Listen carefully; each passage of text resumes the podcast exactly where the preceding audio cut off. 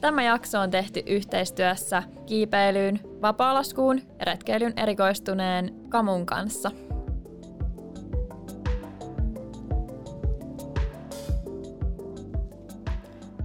Hei ja tervetuloa kuuntelemaan Oisko Betaa podcastia.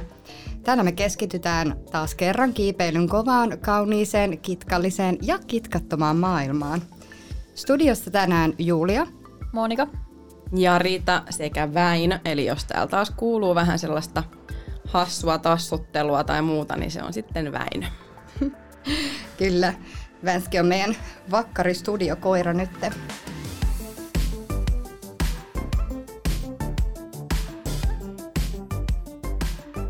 Mutta tänään meillä on tosiaan aiheena, että onko olemassa järkevää ja kehittävää harjoittelua kiipeilyn oheen. Ja siitä meidän kanssa on tänään studiossa juttelemassa fysioterapeutti ja kiipeilijä Jarkko Pekkanen. Tervetuloa Jarkko. Kiitos, kiva olla täällä. Mahtavaa, kiva että sä oot täällä. Me kuultiin, että sä oot myös entinen telinen voimistelija, niin kuin itse asiassa Anna-Liina Laitinenkin, kuka oli meillä tässä studiovieraana juuri vähän aikaa sitten, tai Anna, oikeastaan viralliselta nimeltä, mikä selvisi tässä meille. Joo. Mutta tota, säkin oot voimistelijatausta. Kyllä. Ja tota, niin sä oot ihan kisannutkin. Joo, mä aloitin ihan seitsemänvuotiaana ehkä harrastuksen ja kisasin ihan tuohon 25-vuotiaaksi asti oikeastaan. Että Oho, aika pitkä. pitkän, pitkän uran tein siellä. Ihan mahtavaa. Ja nyt sä kiipeilet sitten. Joo. No niin. Ja varmaan tästä, tota, että miten sä päädyit sitten pois sieltä telinevoimistelusta, niin keskustellaan vähän myöhemmin, koska mehän puhutaan tästä vähän näistä järkevistä tietenkin harjoitteista, mutta myös niin vammoista.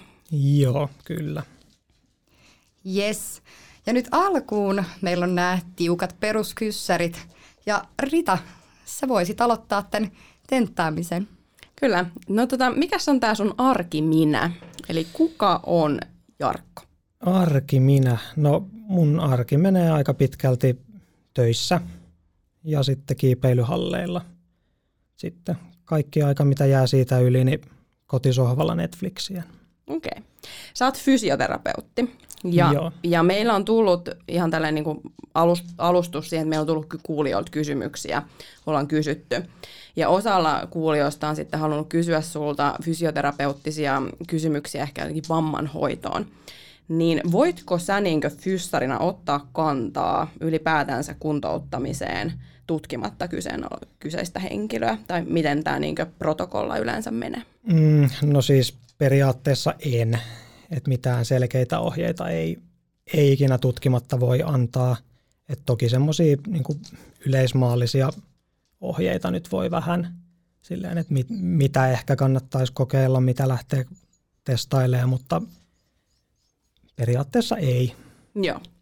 Mutta kun puhutaan sitten noista kuulijoiden kysymyksistä, niin varmasti yleispäteviä tai tämmöisiä yleisiä, yleisiä vinkkejä sitten. Joo, sinne voidaan sitten vähän, Joo. vähän katsoa. Hyvä. Mutta onneksi meillä on muutakin kuin pelkkää vammaa. Meillä on myös järkeviä oheistreenejä. No niin, hyvä. Mutta, mil, eli sä vähän jo tuossa kerroitkin, että sä olit telinevoimistelija, kaksi femmana, sä sitten lopettelit. Sä olit ymmärtääkseni maajoukkuetasolla, kisasit, eikä Joo, totta? sielläkin pyörin silloin tällöin. Silloin kun aloitit kiipeilyn 25-vuotiaana, kun lopetit telinevoimistelun? Joo, oikeastaan siitä niin kuin melko, melko suoraan, että mulla oli pari kaveria, ketkä oli houkutellut jo aikaisemminkin kokeilemaan ja olin itse asiassa kerran pari käynytkin, mutta siinä sitten kun voimistelu loppui, niin piti jotain kehittää, ettei nyt mene ihan sipsin syömiseksi vaan. Niin justiin. Joo. Tota, ää, minkälainen se sun alku, ihan jos haluat lyhyesti kertoa sitä sun alun kiipeilyä, niin oliko se silloin jo niin tavoitteellinen kiipeilijä? En, en varsinaisesti. Kyllähän mä nyt toki aina, aina olen halunnut kehittää itseäni ja sitä kautta etsinyt sitten mahdollisuuksia, mutta kyllä se alkuun siinä meni aika pitkään, että se oli semmoista kertaviikkoon vähän höntsäilyä, että se on, se on vaan niin kivaa. Joo. Ja, ja tota, sitten mä muistan, me juteltiin itse asiassa puhelimessa etukäteen vähän sen tästä ja, ja tota, sä kerroit, että, että sulla, sulla vähän meni aloituksissa pieleen ja sitten sulla tuli se kehityskäyrä. Niin haluatko sä kertoa meille ihan vähän tulevassa, sit, kun me mennään näihin ohestreeniin, sit sen sun tarinan siellä, että Joo. mitä sä teit? Ihan loistava. Hei, kiipeilykenkä versus katukenkä, mitä, mitä numeroita sulta löytyy? Tällä hetkellä menee aika, aika yksi yhteen. Et mulla on unparallelin kenkä, mikä on sitten, se on niinku sama, sama oikeastaan, että onko se nyt 40,5 vai 41? Ää, mikä on sun mielenpainumin reitti? Joo, tota, mm, no mä oon suhteellisen vähän kiivennyt ulkona ja vaan Suomessa, että ei, ei mitään semmoisia kunnon reissuja ole tullut tehtyä mutta mä oon itse hyvin semmoinen greidipainotteinen kiipeäjä, niin kyllä noi ensimmäiset on varmaan sitten niin kuin ensimmäinen 7A, 7B, 7C, niin ne nyt, ne nyt on jäänyt mieleen. Okei. Okay. Onko sulla niin kuin ulkona joku ihan tietty, joku muistatko nimeä tai no, jotain? Huukin taikaa pornaisista istumalähtö, okay. niin se nyt oli, se oli ensimmäinen 7C, niin se niin. oli ihan kova juttu itsellen. Okei, okay, hyvä. Hei, tota, onko sulla muuten äh, kuinka pitkä toi sun siipiväliapina-indeksi? Mulla on about plus kahdeksan ape-index. Jesus. mulla, on, mulla on aika pitkät kädet, eli mä oon 174 pitkä ja sitten se sormien väli on 108, 1, 182 tai mitä mä oon viimeksi mitannut. Okei. Okay. Mahtavaa, oletko lahjoittaa pari? Me voitaisiin ottaa. Kaikille sille niin. tasapuolisesti. Hei, tota, vielä tämmöinen nopea filosofinen kysymys. Miksi sä kiipeät? Mm, se on tosi kivaa. Mm, okei, okay. se oli tyhjentävä. Se on tosi kiva. No okei, okay, to, tosta hyvä lähteä. Joo, en mä oikein muuta tiedä. Voidaan ehkä allekirjoittaa toi. on, se, on se yleensä. Hei Julia, ota sä tästä tota, koppi seuraavaan slottiin. Joo, koska meillä nyt on täällä fysioterapeutti paikalla, niin voitaisiin tota, niin tuosta fysioterapeuttisesta näkökulmasta mennä tuohon oheistreeniin. Niin haluatko kertoa meille vähän, että mitä se järkevä ja kehittävä harjoittelu oikein on? No ehkä se kaikkein, kaikkein isoin juttu omasta mielestä on se, että meillä olisi hyvä olla niin mahdollisimman selkeä ajatus siitä, että mitä ominaisuutta me halutaan kehittää – ja sitten tehdään asioita, mitkä kehittää sitä ominaisuutta nimenomaan. Okay. Se kuulostaa aika itsestään selvältä, että daa, totta kai, mutta se aika monesti se ei sitten kuitenkaan ole ihan niin yksinkertaista. Joo, onko sulla mitään tota niin, että kannattaisiko keskittyä ylävartaloon, koreen, mitäs jalat?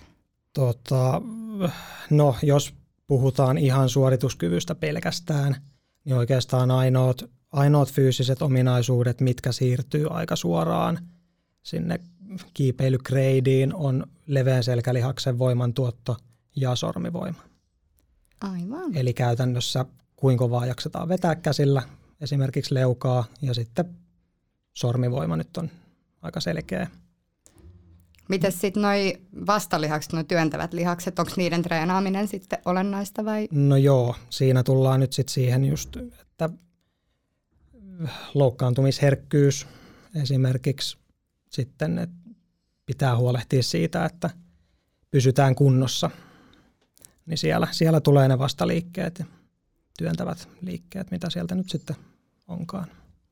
Joo, mitä sä koet sitten noiden jalkojen ja pakaroiden treenaamisen? Onko ne olennaisia? No mun mielestä ne on, on hyvinkin olennaisia, että välillä kuulee sitä ajatusta, että kiipeilijä ei tarvii jalkoja, ei tarvii treenata jalkoja, mutta mä oon sitä mieltä, että kyllä pitää. Miksi? Miksi pitää? Nyt mä täältä hyökkäsin. Kun, et miksi, niin kuin, koska niin kuin puhutaan kuitenkin siitä, että, että meidän pitäisi olla mahdollisimman niin kuin keveitä. Ja sitten kun meillä on ihan hillittömät lihakset tuolla jaloissa, niin kenellä pak- on, kenellä niin, ei. Niin, mutta siis periaatteessa, jos niitä lähtee niin treenaamaan, niin siinä tulee hirveästi massaa ja po, va, vo, niin kuin, tota, niin tämmöistä niin kiloja tulee. Ja sitten kun me kuitenkin taistellaan painovoimaa vastaan, kun me kiipeillään, niin miksi pitää niin sitten noita jalkojakin sitten? Joo. Tota, Ihan tämmöinen mm. pikku kysymys. No aika harvalle niitä kiloja sinne pamahtaa ihan vaan siitä, että ottaa tangon niskaa tekee pari kyykkyä. Että kyllä se oikeasti, jos lihasmassaa sinne halutaan, niin se vaatii oikeasti duunia.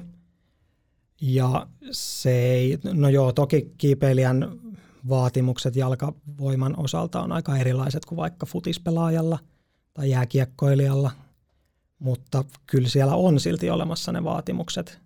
Että me kuitenkin seinällä me ollaan hyvin pitkälti jalkojen päällä. Ja mitä mm. enemmän me pystytään käyttämään jalkoja hyödyksi, niin sitä enemmän sitten ei kuormiteta käsiä. Mm, aivan. Mm. Plus tietenkin sitten, jos aletaan puhumaan niin kuin vaikka lyhyemmistä just kiipeilijöistä, niin aika olennaista on se jalkatekniikka ja jalkojen päällä meneminen. Nimenomaan, mm. joo. Siinä on ehkä... Mm. Teilläkin on tässä puhuttu aikaisemmin siitä just lyhyen kiipeilijän dynaamisuudesta esimerkiksi. Mm. Niin dynot nyt lähtee hyvin pitkälti sieltä jaloista. Ja sitten jos siellä ei, ei ole riittävää voimakapasiteettia tuottaa sitä voimaa esimerkiksi nyt ylöspäin seinällä, niin sitten sit sitä ei ole. Sitten niin. ne, sit ne dynot ei lähde. Niin, aivan. No No kuitenkin, saanko mä kysästä vielä? Joo, Anteeksi. tuli, tuli siis tässä mieleen, että no siis kun sä puhuit nyt siitä selästä, niin että on ne, mitä sä sanoit, noin leveät selkälihakset ja sormivoimaan kaikkeen, niin, ja sitten puhuttiin just va- vastalihaksista ja nyt jaloista, niin, niin, niin kuin, miksi niin kuin lopulta, mik, mikä se on se niin kuin lopullinen syy? Okei, me saadaan dynoa ja kaikkea, mutta onko siinä niin kuin, miksi meidän niin kuin pitää tehdä siitä, miksi me ei voida vaan kiivetä, koska eikö ne kuitenkin vahvistu siinä kiipeilyn aikana? No ensinnäkin jokainenhan saa tietysti tehdä ihan mitä haluaa. Kiitos. Kenenkään ei ole pakko, pakko tehdä yhtään mitään, mutta tiedetään kuitenkin, että meillä on esimerkiksi alaraajoihin kohdistuvia vammoja kiipeilyssä. 2017-2018 tutkimuksen mukaan 10 prosenttia kaikista vammoista on alaraajavammoja. Okei. Eli jos me pystytään sillä alarajojen harjoittelulla näitä välttää, niin se on aina aikaa, mitä me sitten pystytään kiivetämään enemmän, kun meillä ei ole kyynärsauvat sen takia, että meillä on polvi rikki. Joo, mehän itse asiassa tota, niin, ollaan Monikan kanssa kummatkin rikottu myös meidän jalkoja. että, no tota, niin, voiko olla jotenkin yhteydessä siihen, että jos ei suhteessa ne jalat ei ole tavallaan yhtä vahvat kuin ylävartalo ja sitten kun saatat boulderissakin tosi paljon semmoisia hyppäät suhteessa korkealta alas, niin sitten jos siellä ei ole mitään tukilihaksistoa riittävästi, niin voiko tämä vaikuttaa vai onko se ihan vain huonoa tuuria tai huonoa tippumista? No joo ja ei. Että kyllä se totta kai just polderoinnissa pudotaan paljon, niin sinne vaaditaan oikeasti voimaa, että pystytään ottaa se isku sitten vastaan ja sitten se ei mene selälle esimerkiksi niin pahasti. Mm. Toki voi käydä vaan huono tuuri. Jos putoaa vähän huonosti jalan päälle ja siellä käy jotain, niin ei me kaikkea pystytä sieltä niin kuin eliminoimaan riskejä, mutta ihan varmasti sillä harjoittelulla pystytään vaikuttaa siihen, että ehkä pienennetään sitä riskiä. Aivan. Okei, no miten sitten yläkroppa, jos niin kuin puhutaan niin sitten vammojen ehkäisystä, ymmärsin oikein, niin oot sitä mieltä, että oheistreeniä treenillä voidaan ehkäistä vammoja. Niin miten sitten yläkropassa, miten me voidaan ehkäistä sitten yläkroppaan oheistreenillä? Uh, no meillä on, jos mietitään semmoista monipuolista, esimerkiksi nyt voimaharjoittelua, niin meillä on kuusi pääliikesuuntaa, mitä me tehdään – Eli meillä on työntö ylöspäin, Joo. työntö vaakatasossa eteenpäin. Joo, mä samalla täällä teen. Joo, niille vastaliikkeet, eli veto edestä, veto ylhäältä. Sitten meillä on lantiosarana, eli tuommoinen hyvää huomenta maasta vetotyyppinen liike, ja polvinivele, eli Joo. kyykky. Niin. Ja nämä kaikki pitäisi tulla jossain, jossain määrin siellä harjoittelussa. Ja nyt jos me lähdetään miettimään, että mitä meillä tulee kiipeilyssä, me vedetään tosi paljon ylhäältä. Me vedetään jonkun verran edestä, niin niille meidän ainakin pitäisi tehdä sitä vastaliikkeet. Aivan. Eli niin kuin esim. Monika meistä harrastelee, harrastelee, harrastaa tuommoista käden työntöä, siis toi käden käsiseisonta, niin, tota, niin se olisi niinku hyvä kaikkien. seisonta on tosi hyvä oheistreeni kiipeilylle. Niin mm. Sitä aika monet tuolla halleilla tekeekin. Siellä mm. näkee aika paljon jengiä käsillä. Onko jotain semmoista, että jos ei vaikka pysty olemaan ranteiden päällä, niin onko jotain niin sitten varmaan niin pystypunnerrukset ja tämmöiset näin? Joo, Joo, ihan kuntosalimiljössä pystyy sitten paljon, paljon soveltaa kahvakuulalla, ihan kuminauhalla, käsipainoilla, tangolla.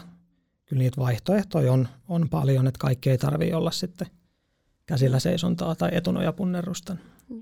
Mutta on kyllä hyvä, eli kuusi pääliikettä, työnnöt ja vedot ja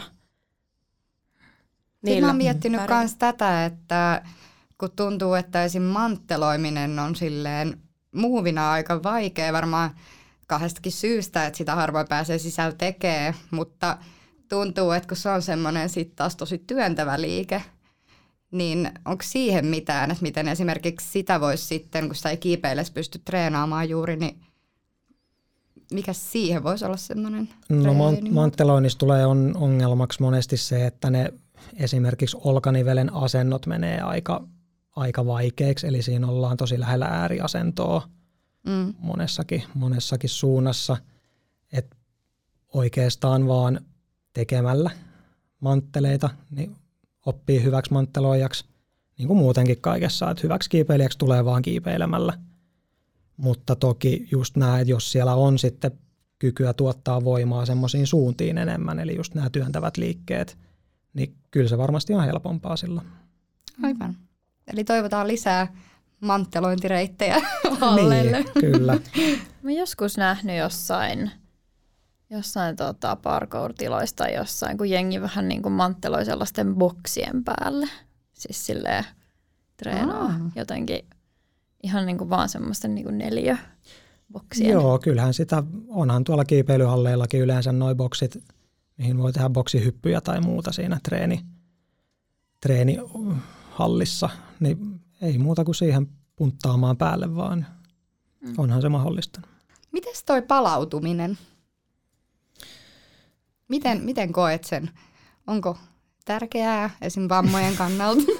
Varmasti Joo, jollain kyllä, tasolla. Se on, se on hyvinkin tärkeää. Siinä palautumisessa tuntuu, että varsinkin nykyaikana mennään vähän mm, vähän silleen perse edellä puuhun, anteeksi kielenkäyttö. Ei haittaa. Sallitaan. Tota, Tapsa editoi. mietitään kauheasti, että mitä, mitä kaikkea voidaan tehdä, että palaudutaan paremmin, mutta oikeasti 99 prosenttia palautumisesta on se, että syödään hyvin ja nukutaan hyvin.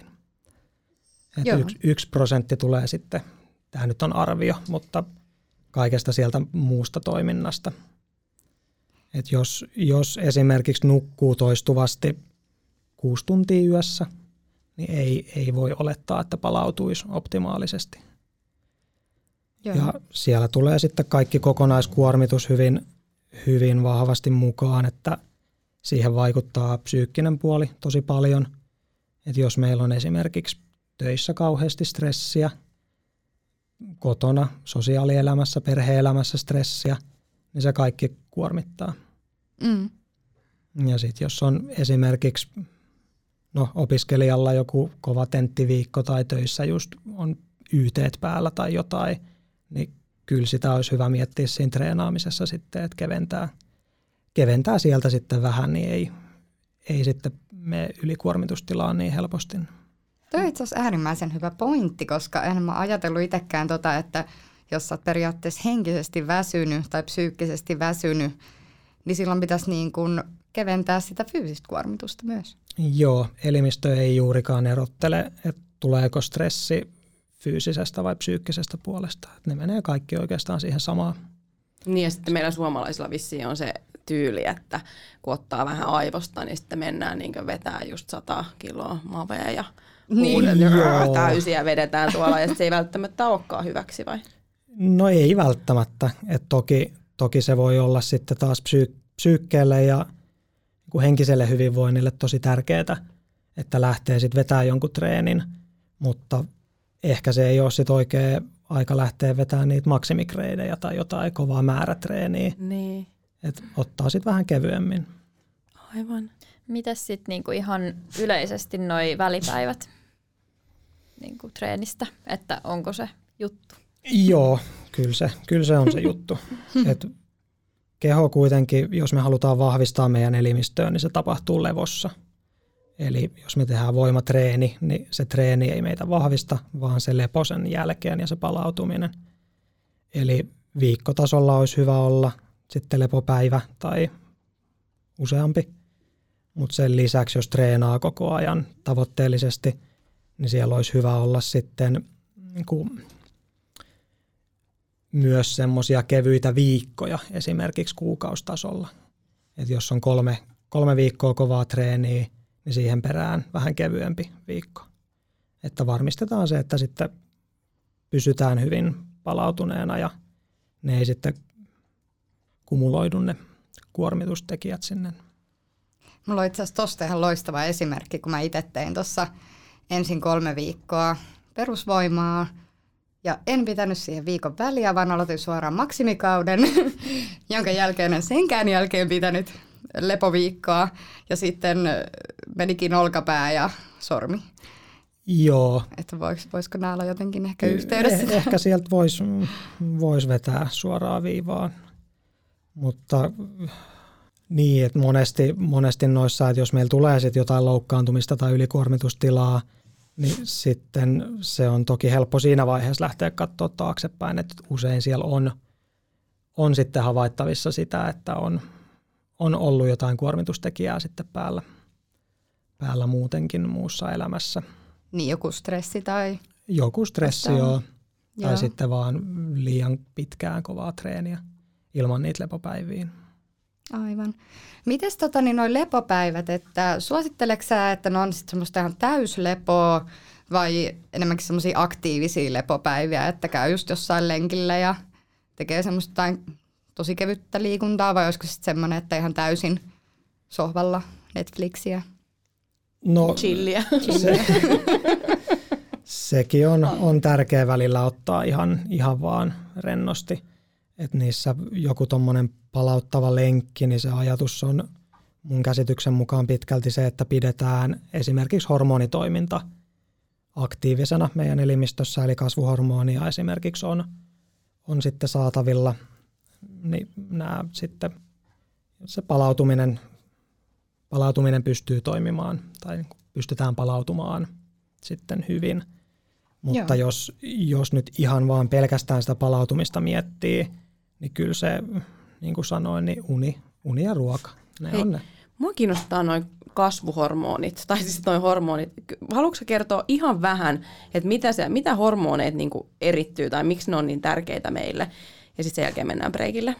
Öö, no mä en ole todellakaan oikea, oikea henkilö niistä kauheasti puhumaan. Mun tietotaito on jossain aika muualla, että joku, joku muu osaisi varmasti kertoa paljon paremmin, mutta meillä on koko ajan elimistössä on hormoneja, mitkä mahdollistaa sen meidän elimistön toimimisen ja palautumisen ja vahvistumisen. Ja siellä on esimerkiksi just nämä kasvu, kasvuhormonit sitten mukana. Okei, mutta nyt me mennään breikille ja, ja tota, palataan kohta ja aletaan keskustelemaan otelauta-treenistä.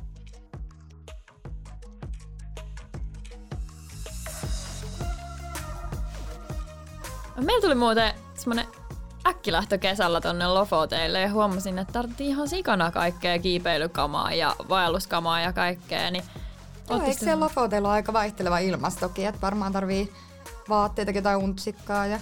Joo, siellä voi ihan niinku päivän aikanakin vaihtua sää tosi nopeasti, että et se oli kyllä tosi hyvä, että sieltä kammusta sai käytännössä ihan kaikkea. Et löysin sieltä niinku kiipeilykengät suoraan matkaa ja sen lisäksi sit vielä vaellussauvotkin tarttu mukaan hyllystä. Niin ja sitten kammussa kun yleensä menee, niin siellä on äärettömän positiivinen ja ammattitaitoinen palvelu. Joo, todellakin. Et ei mulla ollut mitään hajua, että millaiset esimerkiksi ne vaellussauvat mä olin ostamassa. Kyllä. Sitten ne vaan aina sanoo, että mihin olet menossa, mihin tarkoitukseen, ja sitten aletaan yhdessä pohtimaan, mitä, mitä sitten ehkä tarvii. No joo, siis tosiaan jos haluaa löytää niin kuin hyvät välineet ammattitaitoisella palvelulla, niin ei muuta kuin kamun käymään. Ja itse asiassa niillä on muuten ihan sika hyvä verkkokauppakin, että kamu.fi.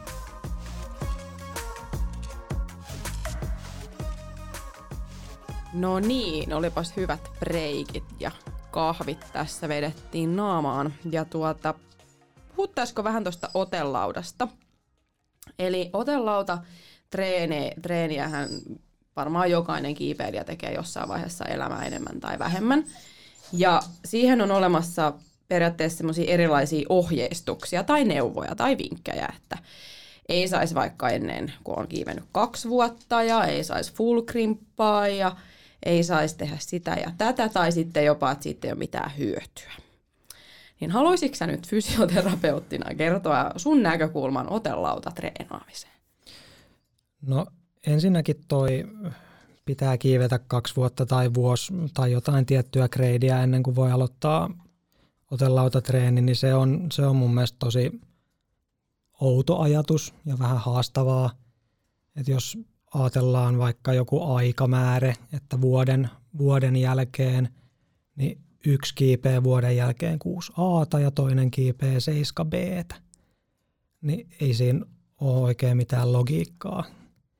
Ja sitten se grade, grade on vähän sama, sama homma, että sen harjoittelun tarkoitus on vahvistaa ne sormet siihen, että ne kestää siellä seinällä, ei toisinpäin mun mielestä. Eli miksi meidän pitäisi ensin seinällä harjoitella, että me voidaan tehdä sitten oheisharjoittelua siinä otelaudalla.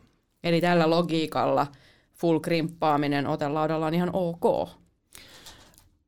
Mm, joo ja ei, tälleen varovasti.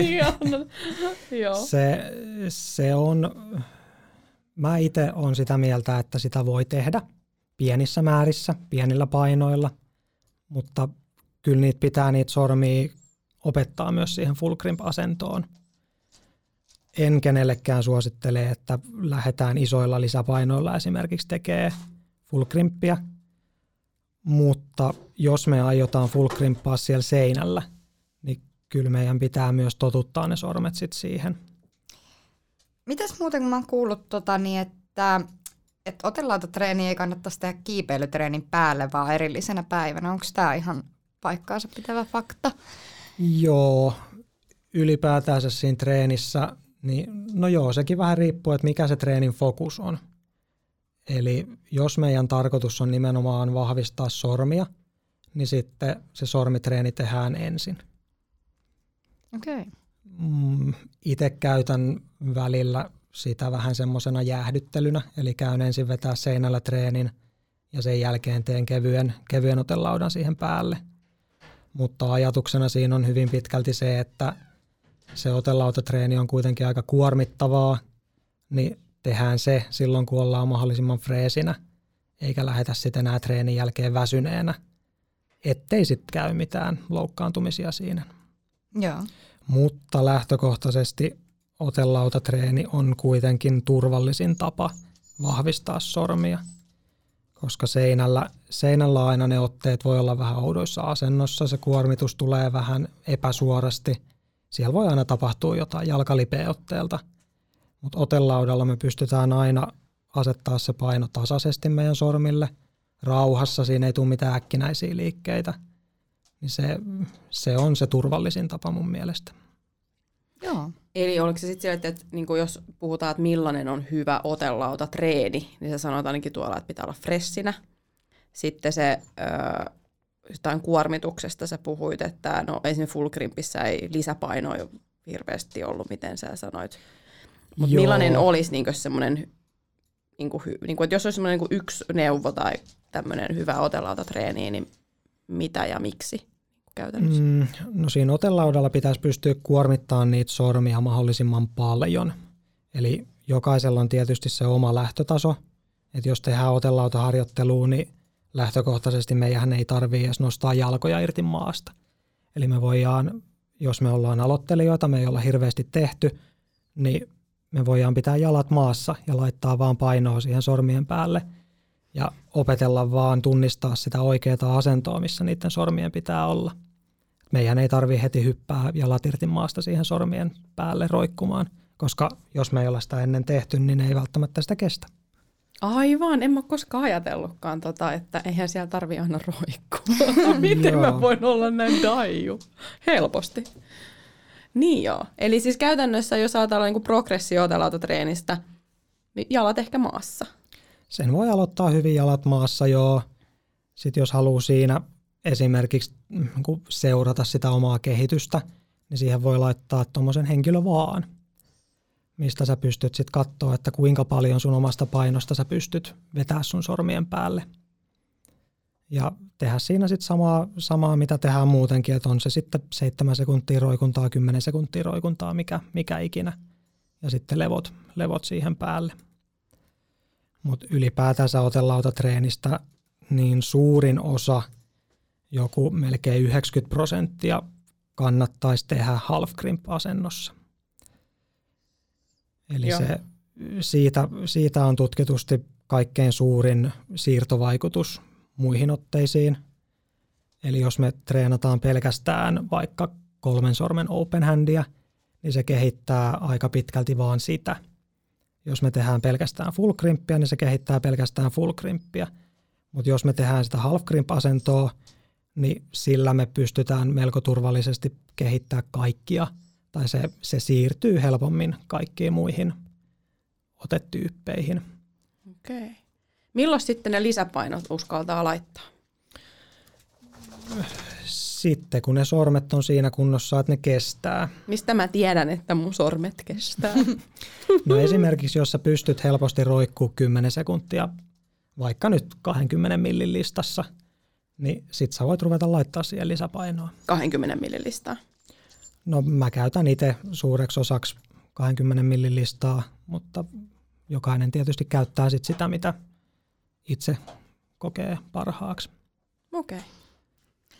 Jes, ja kun oli noista asennoista puhe, niin miten siinä otelaudassa sitten oikeaoppisesti ns. roikutaan, että rötkötätkö sä vaan veltolla vartalolla siinä vai otetaanko siinä lapatukea tai muuta mukaan?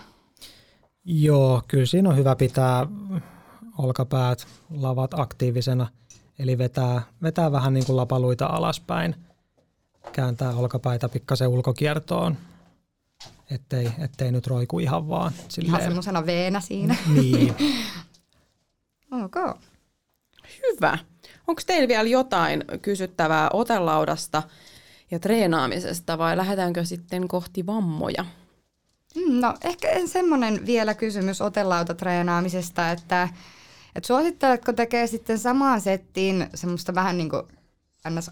aerobisempaa otelautajumppaa. Joskus Monikan kanssa tehtiin aikana, että laitettiin, niin kuin, että siinä oli aina semmoinen, mitä oliko siinä, joku minuutin kierros vai miten se meni, että vaihettiin sitten aina tietyn ajan jälkeen otteita ja tehtiin useampi satsi niitä, niin kannattaako sitä vetää sen maksimiroikunnan kanssa samaan vai olisiko ne otettava sitten erikseen?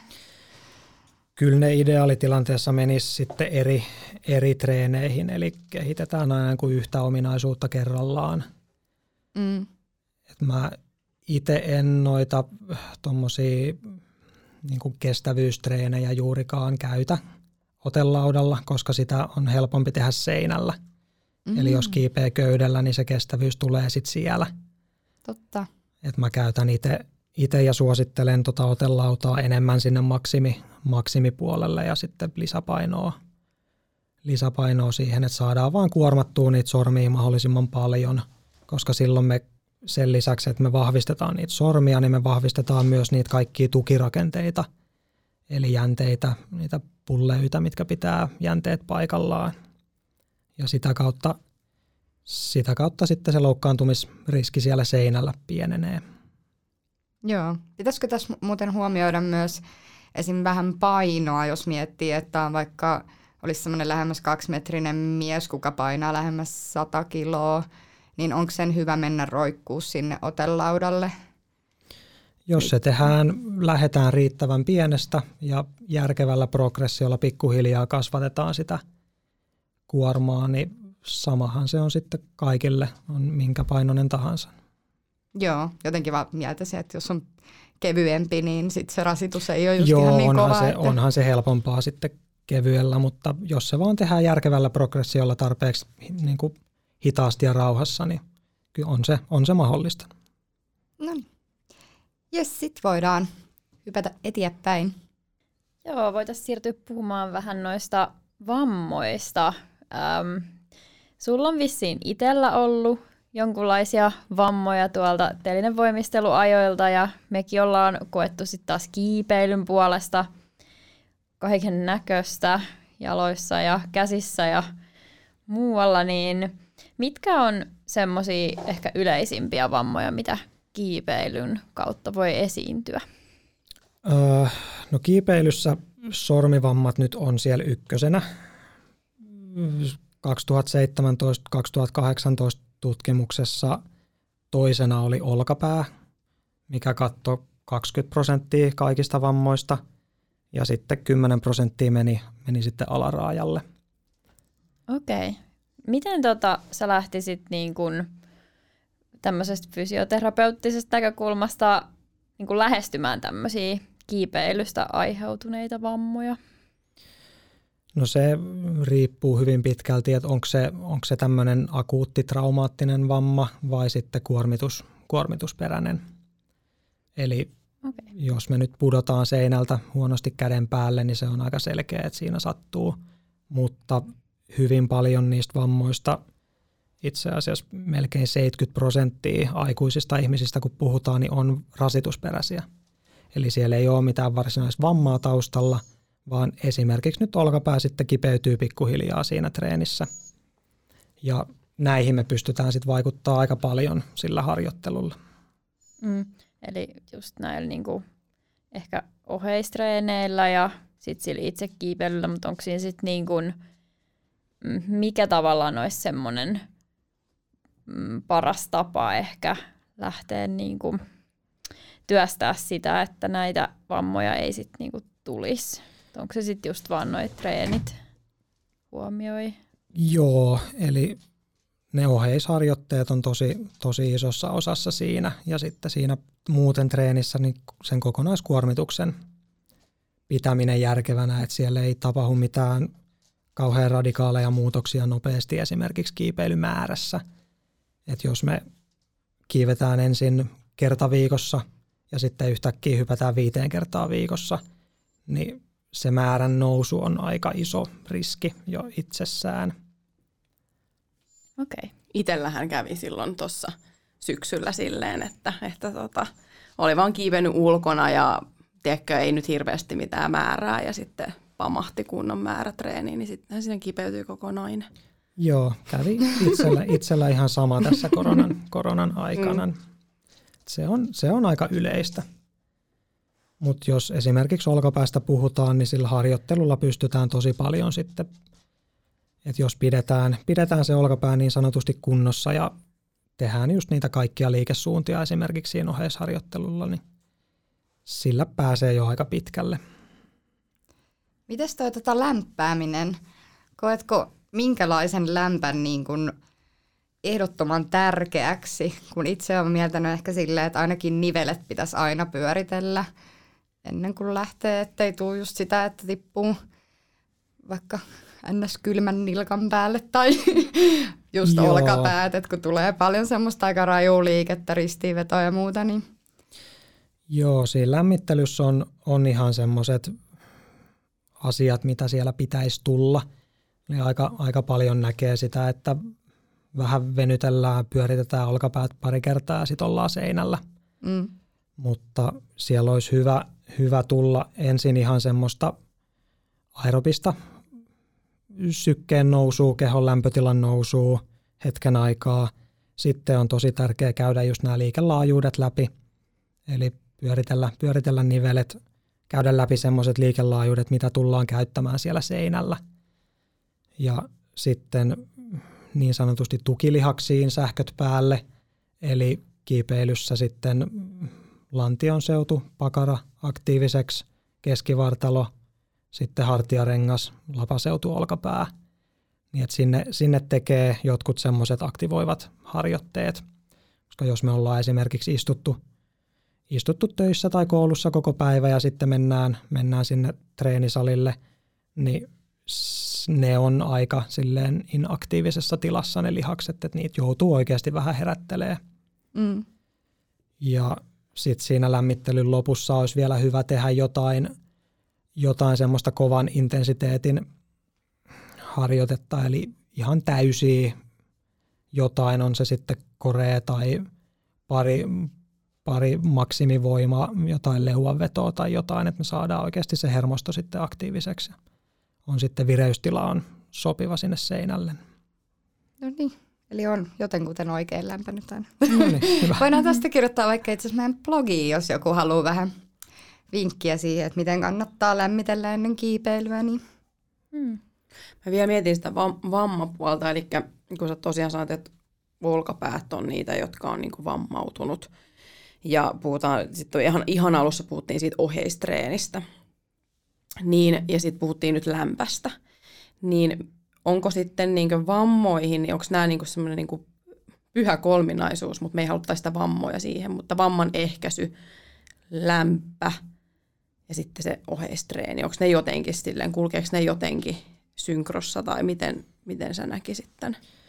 Joo, kyllä ne niin kuin, no kaikki, kaikki ne on tärkeitä asioita, mutta hyvä lämmittely, oikeanlaiset oheistreenit ja sitten se palautuminen. Että ei mene sitten ylikuormituksen puolelle, niin siinä, siinä nyt on aika hyvin sitten paketti kasassa. No mutta jos nyt sitten tulee siitä rasituksesta se olkapää kipeäksi, niin otanko mä sitten parin viikon vuoden levo? Se vähän riippuu. Se voi olla, että jossain tapauksessa se auttaa, että jos ollaan vaan treenattu vähän liian kovaa ja olkapää tulee kipeäksi, niin se voi olla, että se lepo, siitä nyt kannattaa lähteä liikkeelle ainakin. Että rauhoittaa sen tilanteen, ehkä pitää vähän jotain kylmäpussia siellä mahdollisesti ja sitten katsoo, että mihin, mihin suuntaan tilanne kehittyy. Mutta siellä monesti sitten esimerkiksi olkapäässä nämä jänteet pääsee semmoiseen tendinopaattiseen tilaan, eli se jänteen rakenne pääsee vähän muuttumaan. Ja siitä voi tulla sitten aika pitkäkin, pitkäkin riesa, mikä vaatii sitten ihan oikeasti aktiivista kuntoutusta, että saadaan, saadaan vahvistettua se takaisin siihen kuntoon, missä sen kuuluu olla. Mm. Tuossa oli se itse asiassa kivusta, niin tuossa on toi kuulijakysymys siitä kivusta, että millaisesta kivusta kannattaa huolestua. Kiipeillessä on aina välillä ranne, olkapää, vaivaa. Joo, se on hyvä kysymys. Tota, jos lähtökohtaisesti, jos treenataan kovaa ja tavoitteellisesti, niin yleensä siihen liittyy aina vähän semmoista pientä epämukavuuden sietämistä, mikä on ihan, ihan tervettä ja hyvä, hyvä juttu. Mutta sitten jos, mistä nyt kuvittelisin, että tässä kysyjä tai mitä kysyjä tässä tarkoittaa, niin jos esimerkiksi siellä olkapäässä sitten toistuvasti tulee jotain kipuja kiipeillessä, jotkut tietyt muuvit esimerkiksi aiheuttaa sinne kipua, tai ihan sitten vaan, että siinä kiipeillessä aina toistuvasti se olkapää vähän juilii, niin kyllä se kipu aina jostain siellä niin kuin kertoo, että olisi se hyvä olisi selvittää, että mikä siellä on, mikä sitä kipua aiheuttaa. Mä joskus tota kuullut, että se kipu siinä niin kuin itse olkapäässä ei välttämättä tule sieltä olkapäästä, vaan se voi tulla jostain muista lihaksista, mitkä niin kuin, tai jostain lihaksista, mitkä niin kuin vetää tavallaan sitä olkapäätä, tai se tuntuu niin kuin Joo. tekee inhottavaa fiilistä. Voi, voi hyvin olla, että meidän hartia, hartiarengas ylipäätänsä niin kiipeilyssä, kun me tehdään paljon just sitä vetävää treeniä ylhäältä, mm. meidän leveä selkälihas on tosi vahva, mikä vetää sitten koko tota lapa, lapaluuta ja hartiarengasta alaspäin. Eli se vähän niin kuin laskeutuu, laskeutuu alas ja se, se voi sitten luoda vähän ongelmaa, kun se olkapää esimerkiksi ei ole siinä asennossa, missä sen ehkä kuuluisi olla. Ja osa, mm. osa lihaksista on sitten pidentyneessä tilassa esimerkiksi niska, niskan puolella sitten, jos on toistuvasti hartiakipuja esimerkiksi, niin voisi olla ihan, että vähän sitä työntävää liikettä ylöspäin, niin voisi auttaa. Mm. Kyllä, kyllä. Miten täällä on sitten kans tota toinen kuulijakysymys liittyen, että miten sitten voisi ehkäistä noita sormivammoja? Mun mielestä se otelauta, otelautaharjoittelu on, on noihin sormivammoihin hyvä. Mm. Hyvä tapa ennaltaehkäistä niitä. Eli jos, jos me pystytään siinä sor, otelaudalla kuormaamaan niitä sormia enemmän kuin siellä seinällä, eli pystytään tekemään esimerkiksi lisäpainon kanssa niitä roikuntoja, niin silloin se seinällä tuleva kuorma niille sormille on suhteessa, suhteessa pienempi, eli ne ei kuormitu sit niin paljon. Miten sä lämpäisit sormia ennen tota, otelautotreeniä? Ehkä Ensin- kylmillään mennä. Ei, ei missään nimessä, se ei, se ei ole hyvä ajatus. Isot lihasryhmät ensin lähettyviltä lämpimäksi, eli esimerkiksi leuanvetoa, muutama vähän keskivartaloa, että saa ottaa sitä kehon lämpötilaa vaan ylöspäin. Sen jälkeen olisi hyvä tehdä ehkä tämmöisiä vähän niin kuin avaavia, avaavia liikkeitä vaikka jollain kuminauhalla, eli kuminauha tuohon sormien ympärille ja sitten lähtee avaamaan – avaamaan sormia, että saadaan niitä kyynärvarren lihaksia vähän sieltä aktivoitua ja sitten lähtee vaan riittävän isosta kahvasta liikenteeseen. Eli ei, ei lähde ensimmäisenä siihen 20 millin listaa, vaan ensin ottaa ihan jossain kahvassa vähän roikuntaa ja sitten pikkuhiljaa pienentää sitä listaa. Joo, kuulostaa kyllä hyvältä. Tuohon on semmoinen ihan niinku, äh, tuohon sormien lämpäämiseen, niin mä oon nähnyt myös semmoisen niinku, semmoinen, mihin niinku sormireijät on siinä ja Joo, niinku, joo. Mm. tehdä semmoinen kuminen juttu. Samaa, samaa voi tosiaan tehdä ihan tuommoisen normi leveän kuminauhan kanssa, että laittaa sen vaan tuohon sormien ympärille semmoiseksi lenkiksi. Joo. Ja sitten olisi, että miten notkeutta ja venyvyyttä kannattaa kehittää. Mm, nykykäsityksen mukaan tuommoiset aktiiviset, aktiiviset liikkeet on tehokkaampia ja luo pidempi aikaisen vaikutuksen sinne kuin tämmöinen niin kuin perinteinen, ehkä niin kuin staattinen venyttely, eli istutaan, istutaan lattialla ja taivutetaan eteenpäin ja pidetään venytys 30 sekuntia. Niin sen sijaan tehdään enemmän niin kuin liikkeen, liikkeen kanssa dynaamisia liikkeitä – ehkä tämmöistä jooga, joogatyyppistä, missä tulee tosi laajoja, laajoja liikkeitä, niin ne on, ne on aika hyviä. Okei. Okay. Eli se, se, mitä on ennenkin puhuttu meidän jaksoissa, se, että semmoinen pelkkä staattinen venyvyys, niin senkö voi unohtaa? No, siitäkin on varmasti ihmisillä vahvoja mielipiteitä, mutta mun mielestä se ei ole välttämätöntä ainakaan. Jos joku tykkää tehdä venyttelyä, niin by all means ei sitä Joo. keneltäkään kannata kieltää.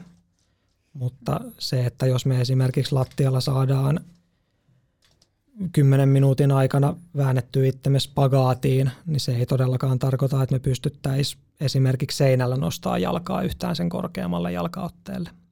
Eli me tarvitaan aina kuitenkin se aktiivinen komponentti sinne mukaan.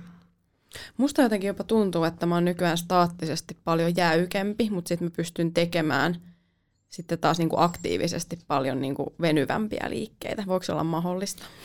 Joo, joo, kyllä se, se, se on kuitenkin se aktiivinen liikelaajuus, mikä siellä seinällä näkyy enemmän niin. ja mitä, mitä siellä pystyy hyödyntämään. Tuntuu, että on tulee semmoinen jarrut, jarrut päälle, kun yrittää liikaa venyttää, eikö staattisesti, niin se niinku Joo, tulee vaan semmoinen, ei, ei mene enempää, ei mene enempää, mutta sitten taas nousee jalka, kun sitten haluaa nostaa. no niin, Ehkä ollaan menossa parempaan suuntaan. ehkä. Oliko siellä vielä lisää kuulijakysymyksiä? Mm, joo, täällä on tämmöinen, että ää, aloittelijan ja kiipeän kaksi kertaa viikossa. Mitä kannattaisi tehdä kotona, jotta voimat vahvistuisi? Mm, jos on käytettävissä esimerkiksi leuanvetotanko, niin leuan vetäminen on hyvä, niin kuin alkuun puhuttiin, että se leuanvetovoima ja sormivoima on ne, mitkä eniten sinne seinälle siirtyy. Sitten jos ei, ei ole mitään lisävälineitä käytettävissä, niin sitten ehkä kannattaa keskittää enemmän sinne just johonkin tämmöiseen jooga, joogatyyppiseen, pilatestyyppiseen kehonhallinta harjoitteluun, mistä on myös sitten hyötyä, hyötyy siellä seinällä. Mutta jos, tai varsinkin kun meillä on rajallinen aika vaan käyttää siihen harjoitteluun, niin sitä suuremmalla syyllä se itse harjoittelu kannattaisi sit olla aika hyvin suunniteltua, että on selkeä, selkeä ajatus, kun menee salille, että mitä, mitä siellä halutaan taas kehittää ja sitten tehdään niitä asioita. Niin sillä, sillä sitten pääsee, pääsee eteenpäin ja siellä kotona ehkä sitten keskittyy enemmän siihen, että palautuu, palautuu siitä treenistä hyvin. Mites tota, tällainen täsmentävä kysymys, leuanveto myötä vai vastaotteella? Myötäotteella. Jep. Mitäs leveällä myötäotteella vai kapealla? No erilaisia järsykkeitä kannattaa käyttää että mahdollisimman monipuolisesti, mutta ehkä itse näkisin, että se leveä ote voisi olla semmoinen niin kuin yleishyödyllisin. Joo, mä itse koen, niin kuin mä siirryn jossain vasta tuohon leveäseen myötäotteeseen, kun musta tuntuu jotenkin, että se on paljon asentonakin ehkä ergonomisempi kuin tämä kapea, kun mulla ainakin lähtee herkkää kääntyy liikaa nämä kyynärpäät ja kaikki siinä. Mä en tiedä, mikä se tekee, mutta se jotenkin leveä Joo. ote on. Joo, ja leveällä Siinä saa otteella- hyvin aktivoitua Joo, kaiken. leveällä otteella me saadaan sitä selkää paremmin mukaan, mm. että mitä kapeammalla tehdään ja sitten varsinkin jos tehdään vastaotteella, niin se on enemmän käsi, käsiharjoite, että se selkä ei niinkään tuu. Toki se on aina siellä mukana, mutta ei, ei niin vahvasti. Jep. Mitäs sitten, jos ei saa leukoja? Sitten sitä voi harjoitella. Jep. Klassinen. Ei muuta kuin reenaamaan. Ja mutta tavallaan, että jos se suositus on se, että, että kotona voisi tehdä niitä leukoja ja näin, niin mitä sitten, jos Niin, just ei, ei saa niitä leukoja? Joo, jos, jos ei leukoja saa tehtyä, niin sit voi, no jos on mahdollista käyttää jotain tämmöistä kuminauhaavustusta esimerkiksi, tai nyt tuolla saleilla näkyy aika paljon noita tommosia pulleyjärjestelmiä, millä saa naruilla sitten otettua vaikka jonkun 10 kiloa painoa pois tai helpotettua sitä. Mutta sitten, sitten jos ei, niin sitten on ihan kaiken näköisiä variaatioita, että voi, voi tehdä vähän semmoista kulmasoututyyppistä, että nojaa jostain matalasta tangosta taaksepäin ja vetää siitä, siitä leukaa esimerkiksi vähän niin kuin vaikeasti selitetty. Mutta toivottavasti joku edes ymmärtää, mistä puhutaan. Ja Mm. sitten tietysti ihan ylipäätänsä niin kuin käsi, käsilihasten treenaamista noin niin kuin muutenkin No, kannattaa Mhm. tehdä. kyllä, kyllä. Tota, Sitten meillä on vielä yksi kuulijakysymys. Onko tutkittua tietoa teippaamisen hyödyistä sormivammoissa? Tota, joo, itse asiassa mulle ei itsellä yhtään varsinaista tutkimusta aiheesta ole, mutta kyllähän se, kyllähän se vähentää kuormitusta sieltä just näiltä pulleilta, mitkä pitää, pitää noita koukistajien jänteitä sitten paikallaan, mihin se kuormitus monesti, monesti menee. Ja itse asiassa vähentää kuormitusta myös niiltä itse jänteiltä. Eli akuuttivaiheessa, jos on joku sormivamma tai sormi on kipeä, niin kannattaa teipata. Okei. Okay. Mutta mä en itse suosittele sitä, että teipataan ihan vaan teippaamisen ilosta, jos ei mitään vammaa ole. Ja miksi? No, jos siellä ei ole mitään vammaa, eli me pystytään kiipeämään ilman teippejä, niin silloin me, kun me kuormitetaan niitä järjestelmiä ja rakenteita, niin ne vahvistuu. Mutta sitten jos me laitetaan sinne teippi, mikä tukee sitä jännettä esimerkiksi, niin sitten ne kehon omat, omat rakenteet, minkä pitäisi tehdä se homma, niin ei vahvistu siinä samalla. No onko se vähän, että jos sulla on korsetti, joka pitää sut niinkö, silleen niinkö Ryhdikkään. ryhdikkäällä, niin sitten niinkö, onko se Joo. teippi vähän niin korsetti?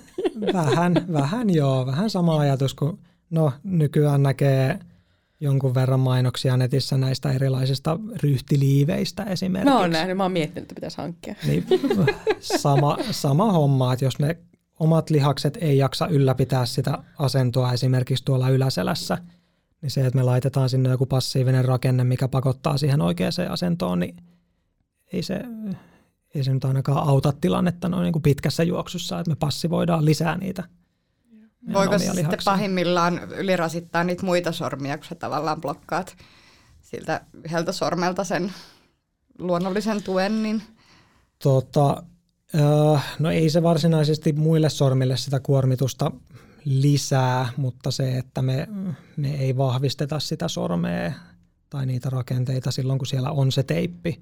Mm, Ja itse asiassa tässä oli hiljattain yksi tapaus, missä oli pitkäaikainen sormikipu ja kipu lähti helpottamaan sillä, että lopetettiin teipin käyttäminen. okei. Okay. Eli se teipin, teipin mekaaninen ärsyke sinne jänteelle itse asiassa ylläpiti sitä kipua. Ja varmaan ei kipu, jos sulla on sormessa kipua, niin ei kannata laittaa vaan jotain voltareenia ja lievittää kipua ja lähteä kiipeämään. Ei, ei. Et se, jos siellä on esimerkiksi tulehdustilaa päällä, niin se Voltaren voi tehdä sinne ihan hyvää. Mutta se, Silloin että, ei kiivetä. Niin, Joo. Se Mä kipu- sanoisin tämän edelliselle, edelliselle Ritalle, siis vuosi sitten vanhalle Ritalle, Ritalle täällä teemme. joo. Missä vaiheessa tavallaan tulee sitten just se tilanne, että kannattaa vaan lopettaa se teipin käyttö ja ei kiivetä, niin kuin, koska aika usein näkee sitä, että vähän niin kuin se sormikipu vaan vähän niin kuin poistetaan sillä teipillä ja jatketaan. Joo, tostakin itse asiassa on, on jopa tehty tutkimusta, että kiipeilijät ei hakeudu lääkärille, jos niillä on joku krooninen vaiva. Oho. Norjassa, Norjassa tehtiin tutkimus ja mitä, mitä kokeneempi kiipeilijä, niin sitä, sitä vähemmän hakeudutaan lääkärille, vaikka olisi joku, joku vaiva. Ja yllättäen miehet tai naiset hakeutuu helpommin kuin miehet. Mm. Onneksi sä sanoit ton, koska mä olin just sanonut. Joo, kyllä. Yleisesti ottaen, niin jos, jos siellä on joku selkeä vamma, eli tulee äkillinen kipu jossain kiipeilytilanteessa ja on syytä olettaa, että siellä on ehkä mennyt jotain rikki, niin silloin kannattaa vaan laittaa stoppia ja selvittää se tilanne. Että semmoisessa tilanteessa, että jos se, jos se kipeytyy nyt hiljalleen kovan treenin jälkeen esimerkiksi, niin silloin ehkä sillä, että palauttelee pari päivää, antaa sormen rauhoittuu, niin voi, voi mennä kyllä ainakin kokeilemaan, että onko se vielä kipeä. Mutta kyllä se, kyllä se nyt aina lähtökohtaisesti, jos siellä on kipu, niin kannattaisi selvittää, että miksi, koska ei se, ei se kipu siellä turhaan ole. Niin, se on vähän mm. niin kuin Mm. päänsärky, että päänsärky muistuttaa sulle, että nyt kannattaa ottaa easy Niin, Niin ja kipu- juoda vettä.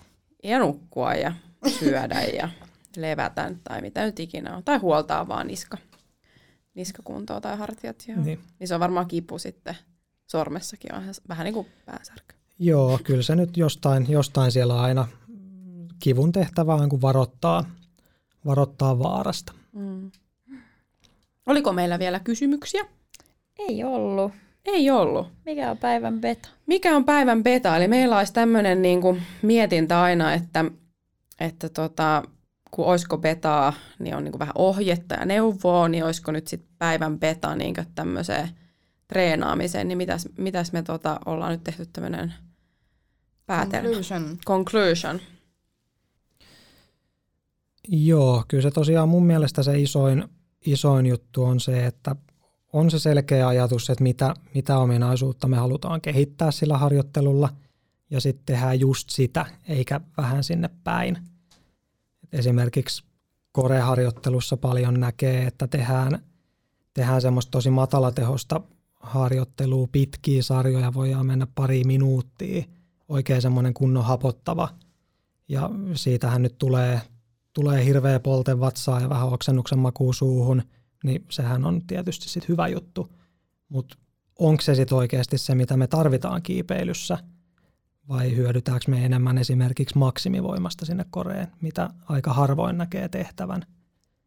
Niin olisi Mm. olis tosiaan tarkka, tarkka ajatus siitä, että mitä, mitä halutaan tehdä ja sitten tehdään just sitä. Ei mikään huono beta. Jep. Joo. Eli Todella. pitäydytään siinä, mitä valitaan ja Mennään tiedetään, sitä mitä valitaan ja tiedetään, mitä halutaan. Joo, ja Jotenkin sitten tälleen. sit jos ei itse tiedetä, että millä jotain ominaisuutta kehitetään, esimerkiksi minkälaisia toistomääriä kannattaa tehdä, niin sitten kysyy joltain, kuka tietää. Just näin. Hei, kiitoksia kun sä olit meillä, meillä täällä vieraana. Kiitos, kun sain olla vieraana. Ja me varmaan kuullaan susta lisää. Sulla on ehkä tulossa jossain vaiheessa workshoppeja, eikä totta? Joo, on ollut työn alla jo itse asiassa viime vuoden puolella, mutta tämä Korona. vallitseva tilanne Niin. tässä pitää odotella, että rauhoittuu ja sitten palataan asiaan. Joo, mutta me pistetään sut seurantaan ja, ja tullaan osallistumaan sun, sun fysioterapeuttisiin ää, treeniworkshoppeihin tai mitä ne ikinä tulee olemaankaan. Kiva. Okei, eiköhän pistetä tältä päivältä purkkiin ja kiitos kun olitte kuuntelemassa meidän turinoita ja meidät löytää seuraavasti, seuraavasti eli edelleen IGstä oisko petaa kiipeilijän tarinoita ja aiheideoita voi laittaa mailin betaa.oiskopetaa.fi ja nettisivuthan ovat oiskopetaa.fi. Kiitos vielä kerran Kamut ja Crash, kun olette ollut mukana mahdollistamassa Oisko Petaa. Moikka moi! Moikka! Moro!